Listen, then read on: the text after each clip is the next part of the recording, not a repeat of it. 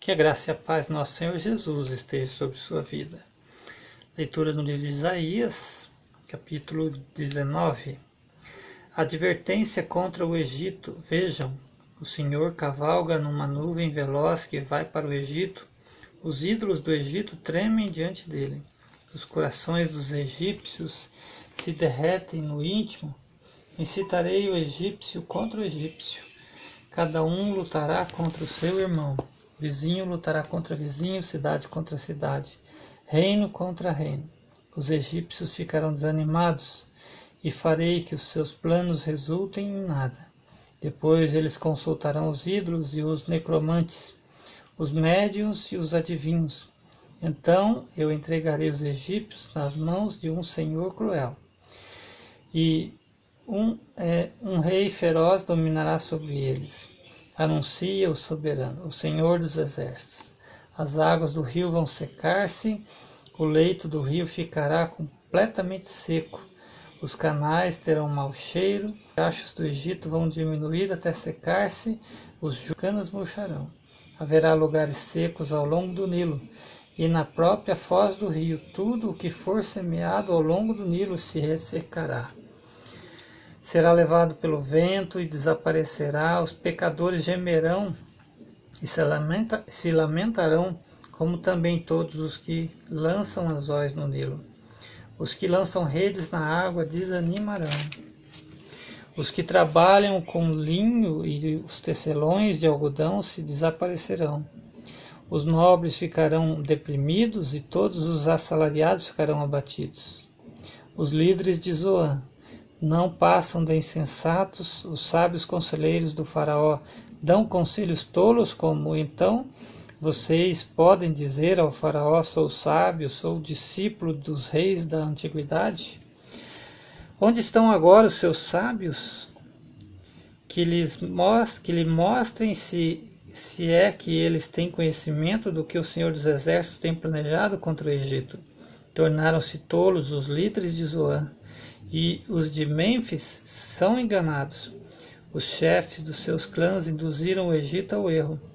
O Senhor derramou dentro deles um espírito que os deixou desorientados. Eles levam o Egito a cambalear e tudo quanto faz, como cambaleia um bêbado em volta do seu vômito. Não há nada que o Egito possa fazer. Nada que a cabeça ou a cauda, a palma ou o junco possa fazer. Naquele dia os egípcios serão como mulheres, tremerão de medo dia, é, tremerão de medo diante do, do agitar da mão do Senhor dos Exércitos, que se levantará contra eles. Judá trará pavor, pavor aos egípcios, todo aquele que mencionar o nome de Judá ficará apavorado por causa do plano do Senhor dos Exércitos contra eles. Naquele dia, cinco cidades do Egito falarão a língua de Canaã e jurarão lealdade ao Senhor dos Exércitos. Uma delas será chamada Cidade do Sol. Naquele dia haverá um altar dedicado ao Senhor no centro do Egito e em sua fronteira um monumento ao Senhor. O Senhor, é, aliás, serão um sinal e um testemunho para o Senhor dos Exércitos na terra do Egito. Quando eles clamarem ao Senhor por causa dos seus opressores, ele lhes enviará um Salvador e defensor que os libertará. Assim o Senhor se dará a conhecer aos egípcios, e naquele dia eles saberão quem é o Senhor. A ele prestarão culto com sacrifícios e ofertas de cereal. Farão votos ao Senhor e os cumprirão. O Senhor ferirá os egípcios, ele o ferirá, ele os curará. Eles se voltarão para o Senhor, e ele responderá às suas súplicas e os curará.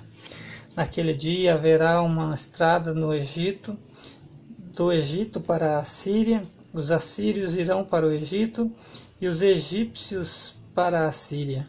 E os egípcios e os assírios cultuarão juntos. Naquele dia Israel será um mediador entre o Egito e a Síria, uma bênção na terra. O Senhor dos Exércitos os abençoará, dizendo: Bendito sejam o Egito, meu povo, e a Síria, obra das minhas mãos. e Israel, minha herança. Deus abençoe sua vida com esta leitura, em nome de Jesus.